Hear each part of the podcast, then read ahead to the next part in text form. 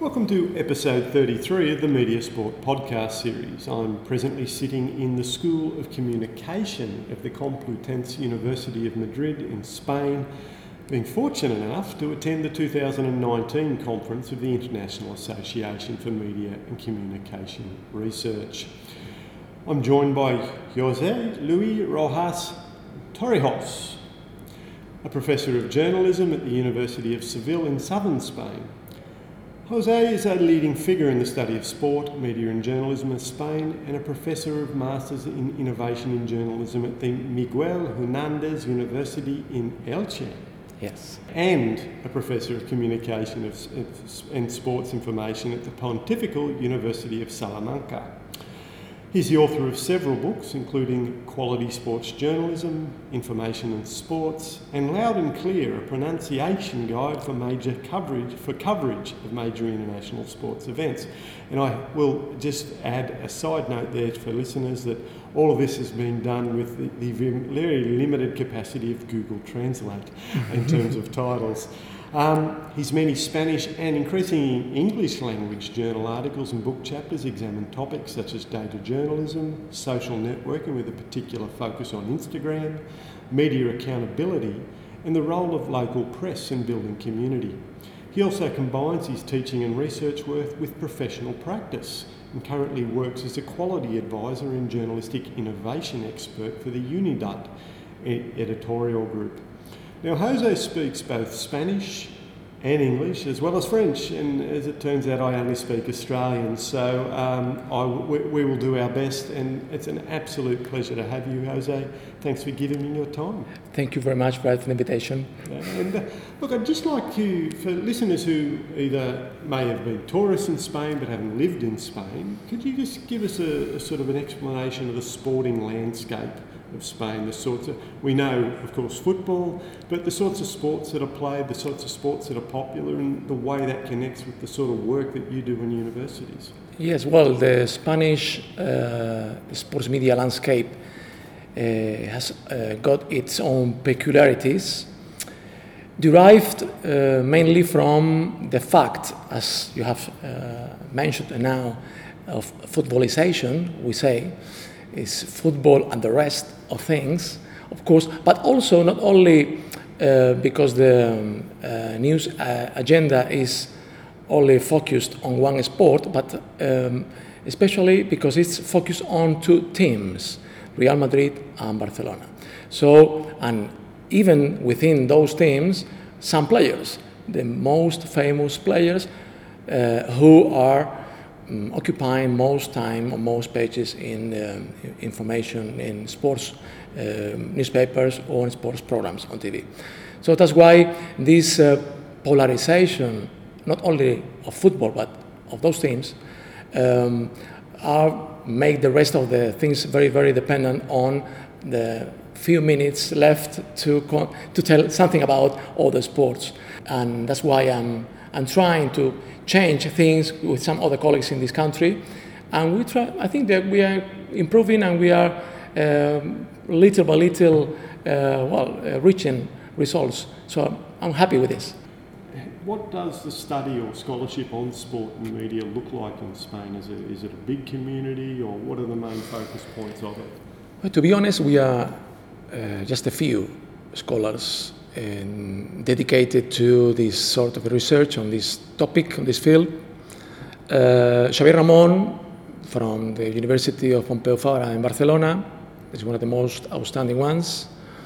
Um, well, and some dis- dispersed uh, people all over the, the country, but the problem we have is that the academy in Spain haven't um, considered properly this field uh, since I don't know from uh, I don't know so many times, so much time. So uh, now we, we find so many possibilities to grow, grow, and grow when we go to this sort of conference and we let people know that we're doing something different from this specific topic or the specific side. We can show that sports journalism is not uh, as it was considered some years ago subfield, but important field because it's very, very um, important in terms of circulation, audience, and even business now in the industry.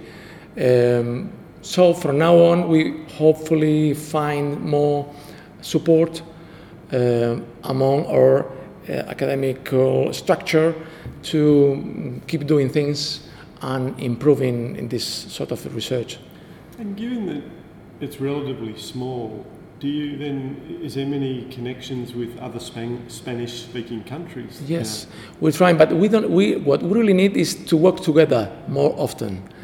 Um, in these days at the conference in Madrid, we have been uh, talking to one another about the possibility of creating a network, uh, integrating this Latin American, Latin American and Spanish language community of researchers who are working on sports and sports media or sports communication. Uh, I think this, is necessary because we, we work together, we could do much more. It would be helpful for all of us. And uh, we try to uh, probably organize some events to meet together again and uh, try to, well, I don't know, push another projects, uh, international projects. Uh, we, we, what we feel from these, um, these um, offerings is that um, sometimes sports media research are being done mostly, obviously, from the Anglo-Saxon countries, but sometimes we feel that they forget or they don't uh, look at what we're doing um, enough. Sometimes, but not, I mean, because I think we are trying to put in the map that Spain and some Latin American countries are doing in, on sports as well. And it could be an interesting view uh, to be incorporated in some books published in Anglo-Saxon countries or any articles.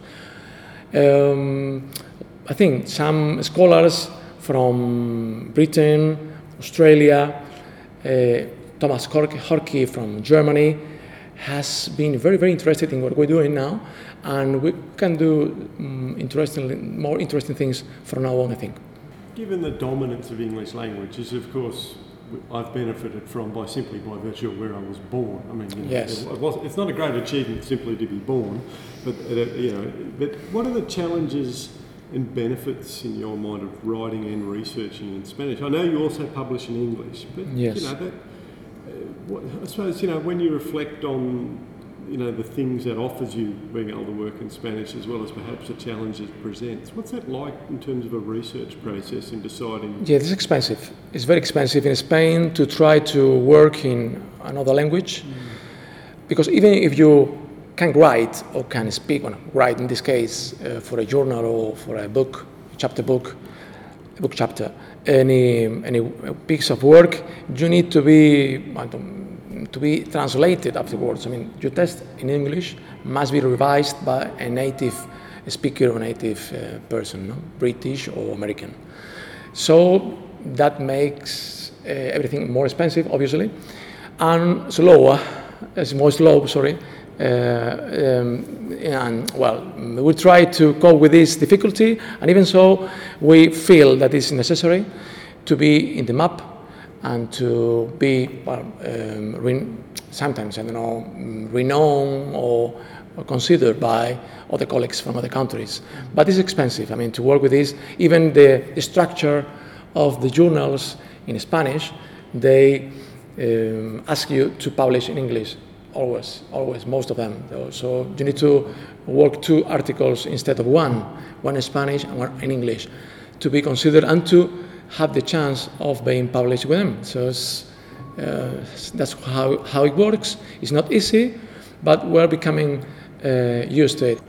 What was interesting at this conference, you were part of a, a panel on journalism and ethics. And ethics. Yes. And it was an, a really high quality session, and it, it featured um, Tom from Germany, you've already mentioned, and mm-hmm. David Rowe and Peter English from Australia. And your mm-hmm. paper was with Xavier mm-hmm. Ramon, who's um, and it was actually on ESPN, the US sports yeah. giant, yes. talking about the role of the ombudsman. So, um, what's the significance of the ombudsman? How did you come to that topic, and how yes. might you connect it back to the sorts of things you're doing here? Yes, well, uh, this is a piece of work, uh, a part of uh, research uh, we did with Andrew Billings um, last year.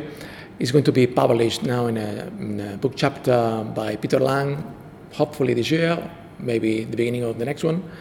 And this is part of um, a project Xavier and I have on accountability in sports journalism. We have a web page called Accountable Sports Journalism. We launched it some couple of years ago, and we did a mapping on accountability instruments in sports journalism all over the world. We, I think, online resources we found, and we published it on this platform, like uh, such as style books, ethical codes on uh, sports from different, uh, I mean, not only media but uh, also um, federation and associations of professional associations all over the world. We put it all together and from then, we started to um, uh, do some more further research on specific topics. And one of them was the ombudsman is another uh, accountability instrument used, unfortunately, but uh, well, fewer and fewer uh, media outlets in the Anglo-Saxon world nowadays. And ESPN, at that time, before they, they decided to eliminate, uh, eliminate the post, was still there. So we decided to do some research on ESPN ombudsman or public editor, depending on uh, how you call it, how you call the figure. And uh, it was a very interesting um, research. We analyzed first the content of the columns, the uh, five different public editors that uh, worked for the, this TV channel, TV network. After that, we spoke to Andrew Billings because Xavier was an, in the IACS conference in Portland two years ago. He met Andrew Billings and uh, he offered us to collaborate in a book chapter and in this second uh, part of the research, uh, interviewing some of the uh, these public editors, the three last ones. So that's why we came to this point, and well, um, from now on, we carry on uh, on different uh, research projects related to this topic. It's interesting because it speaks to us sort of with the increasing movement of sport into the entertainment industries, the conflicts of interest that inevitably arise when sports organisations own coverage rights, but are also functioning as news organisations. That's a very broad tension going on across a lot of different countries. Is there something also happening in Spain where the, the blurring of those lines is going on? There are very blurred lines in the middle. and not, not sure about um, from, from where uh, one starts and the other ends, honestly. But the problem is that the, the, mo- the money uh, rules, obviously, and there are companies and they try to do their best in, in that sense. When I was an, um, uh, an advisor for Marca, I'm a journalist, sports journalist. I used to work for different media outlets for 15 years. After that, it was uh, nearly another, another I'm almost 10 other years working as a press officer for the sports regional ministry in southern Spain, Andalusia. And after that, I came, well, uh, I was hired by Marca, which is the most important Spanish daily newspaper, to be an advisor. They considered, I don't know why, they, they found me in, on my blog, my scholar site, where I publish from time to time some uh, uh, works and posts on, on, our research. And they considered that it was uh, uh, an opportunity for them to have the vision from the outside by someone in the academy to help, help them to uh, innovate in their work. So it was a very uh, important um, um, experience. But I found the difficulties in a few months there because um, some people, bosses and publishers, uh, didn't agree with some of the proposals. Um, um, by, well, made by journalistic criteria, but they found, we, we had to face their um, commercial vision of the things. So some of the proposals uh, wouldn't be uh, carried out in, uh, in finally because of the money uh, would be needed for that. Um, I realized the difficulty now in some of the sports, new, and sports desks and newsrooms in Spain are they don't know how to cope with the, with the well, the, the, this moment, this process of disper- dispersation, you say, or fragmentation of the audience, which is becoming more and more important. The semi-professional or the amateur journalism is becoming uh, from the social media platforms at the same time, other um, sites uh, published by non-journalist uh, people. So this a growing um, other number of actors that make more difficult even to think about how to cope with the, um, organize, the organization of the contents in sports journalism nowadays. From the innovation point of view, it was difficult to let them uh, see that it could be useful to change ways of, of doing. For instance, less clickbait content, uh, I mean, uh, less um, non sports content you can find anywhere on any sports site now in Spain. Uh, not that, um, that much of football, try to incorporate more uh, women, female sports. Uh, it's another problem we have this lack of diversity in the news agenda. Um, trying to looking for the best or the most suitable format for each item. I mean, could be audio, could be video, could be I don't know any social specific graphic content. But even so, it was difficult to convince them of the contrary. I mean, they prioritize the commercial vision of, of all the content they publish, especially on digital editions. And this is a problem we have. Now, your other paper at this conference is t- titled Gamification of Sports Media Coverage, uh, an infotainment approach to the Olympics and Football World Cups. What are you examining and arguing in that paper? Well, um, from my scholar side, which is, as you said before, uh, and thank you for the mention, uh, Periodismo Deportivo de Calidad, Quality Sports Journalism, I launched after my PhD uh, dissertation in 2010. Um, so it's now nearly nine years so far of publicating well, different um, stuff about sports media. So um, I observed and published a, a report. It's a every six month report on this site uh, of about new trends in sports journalism.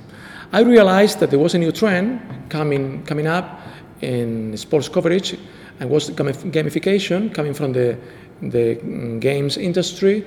Uh, it was being applied and tested in some sports coverage, especially in the mega events, one so Olympics and FIFA World Cups. Uh, from that observance, I tried to um, build a sample. It was a bit, bit difficult because it was uh, um, 10, no, eight year period to analyze.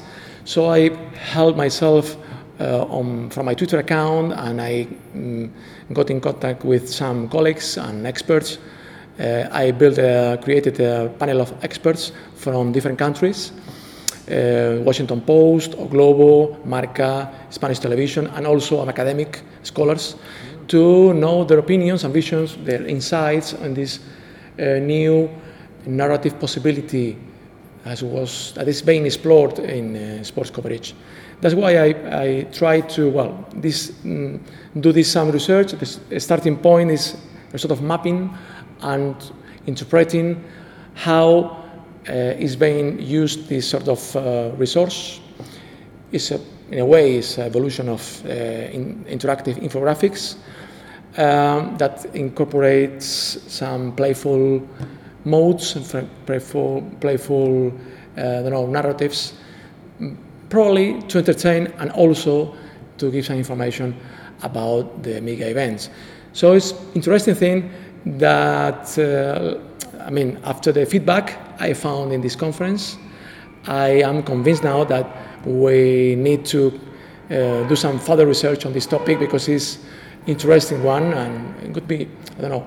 Um, um, uh, another point to give us some keys of the evolution of probably interactive infographics in the future from now on. And you've also spent time at universities in Italy, France, the UK, and Mexico. Yes. Now, how's that over time impacted the way you approach your work and the way then I suppose when you come back to Spain you look at Spain? So yeah, it's an interesting sort of thing that sort of travel. Yeah, well, um, I tr- well, mm, the, um, our, do we need to, to do, things, do this sort of uh, research stages for our curriculum, no? uh, our CV, in order to promote our, ourselves in a scholar uh, future, you know, but a scholar career. But uh, well, mm, especially from Mexico. I mean, when I, I, I well, I went to Mexico to do some um, mm, uh, workshops for professional sports sports journalists in Mexico. I did some work for Televisa, for Claro Sports, some big Mexican uh, news organization, television channels, and they needed. They, they let me know that they needed some, you know, learn something new from the the, the academy because their journalism is uh, well still a bit of still um, I mean out of contact sometimes of what we're doing in the academy. And, but by contrast, I found that they're very well, um, very keen on technology, but their probably their knowledge about the theory or the I don't know the analysis, the content analysis of some of the authors we have in Spain and even in Anglo-Saxon countries are not uh, that much. So a, was a bit of contrast because I found they're very very keen technologically, but they need some uh, also pre- um, preparation on, and help from uh, our side to, to let them know what is going on now in, in the sports media landscape. And they look at Spain as the, you see, the mother country. We are so, like, well, we have, uh, we're very, uh, say, mm, this uh, big bi- bound, bind, bind, no? A double bind, uh, academical and uh, a historical bind between them and us. And well, I think that uh, very, very interesting thing to travel, to meet some colleagues, not only from the professional field but also from the scholar field, and cha- interchange experiences because you, you learn from all of them, and uh, that uh, makes you improve all the time. So it's a very important thing. Just listening to you, you've got a really interesting way of combining professional journalism with Yes. what Yes. you do in scholarship. And Yes. That's quite unusual. So, Yes, it's difficult as well Yeah, I was going to say, what are the, you know, how, because university doesn't help you to do that. The structures are so big, so slow, that it's difficult to combine those two things. And now I'm a full-time professor, but uh, till March, last March I was a part-time one. I needed to do something outside of the university in order to keep my, my position in, in the university. It's a bit crazy, but it's how it works here. So, uh, but uh, it was very helpful, I think, not only for, for my lessons in the university to have the, this uh, background, professional background, and, try to uh, carry it the, into the classroom, but on the other way around as well. I mean, the companies, on the news companies, the news organizations, uh, uh, for which I have been collaborating with, uh, well, they mm, found they found very interesting the scholar point of view. I think it could be helpful if the university uh, would ease us to do this, this more uh, properly, even from the research groups or from any I don't know any uh, project. We could, we could uh, work together with these uh, news, me- news media outlets. I think could be um, bene- beneficial for both. I think, but it's not easy. No, no. I, I work with a number of former journalists or still practicing journalists, and it's a challenge in Australia as well. It is, yeah, indeed, yeah, yeah. But if to teach it well More, Yeah. Requires a, a, a foundation in practice. So, and yeah, the, the institutions aren't always good at recognising. even the pupils, I think, Brett, um, um, value, value a lot if you are a professional with a, or, or, a scholar with a professional background. I mean, I think it's an interesting combination for them as well. Not only theoretical, which is important, not only theory, but also uh, try to bring them some, I don't know, uh, experience you have had before in any uh, professional coverage or any, I don't know, situation in, in news media outlet before.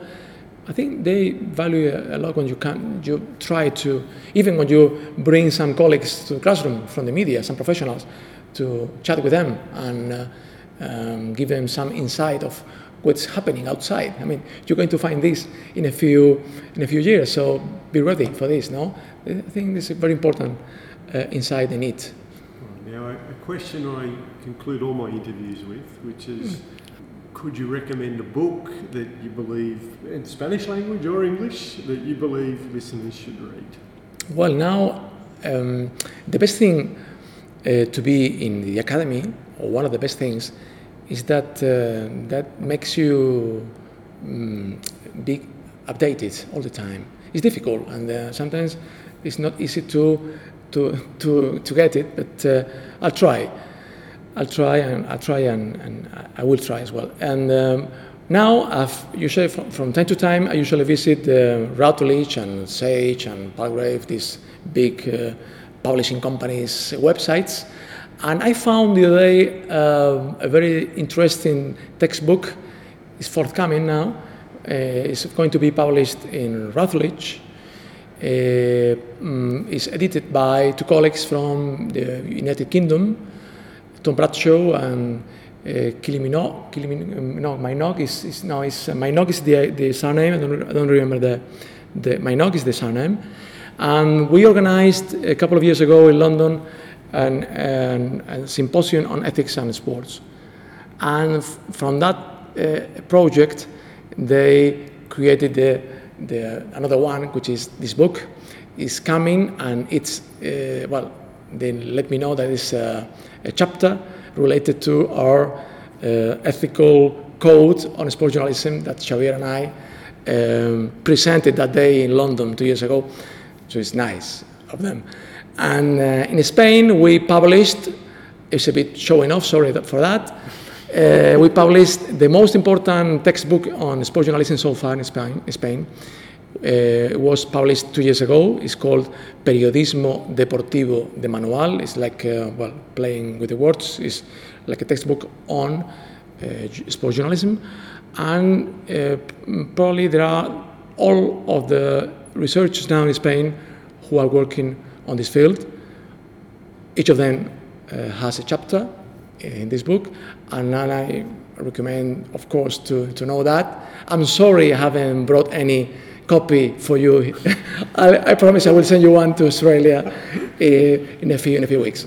thank you for joining or speaking to me with me for the Media Sport podcast series. It's been actually been a genuine pleasure, and I've really enjoyed visiting Madrid. Okay, thank you very much, and we keep in touch then.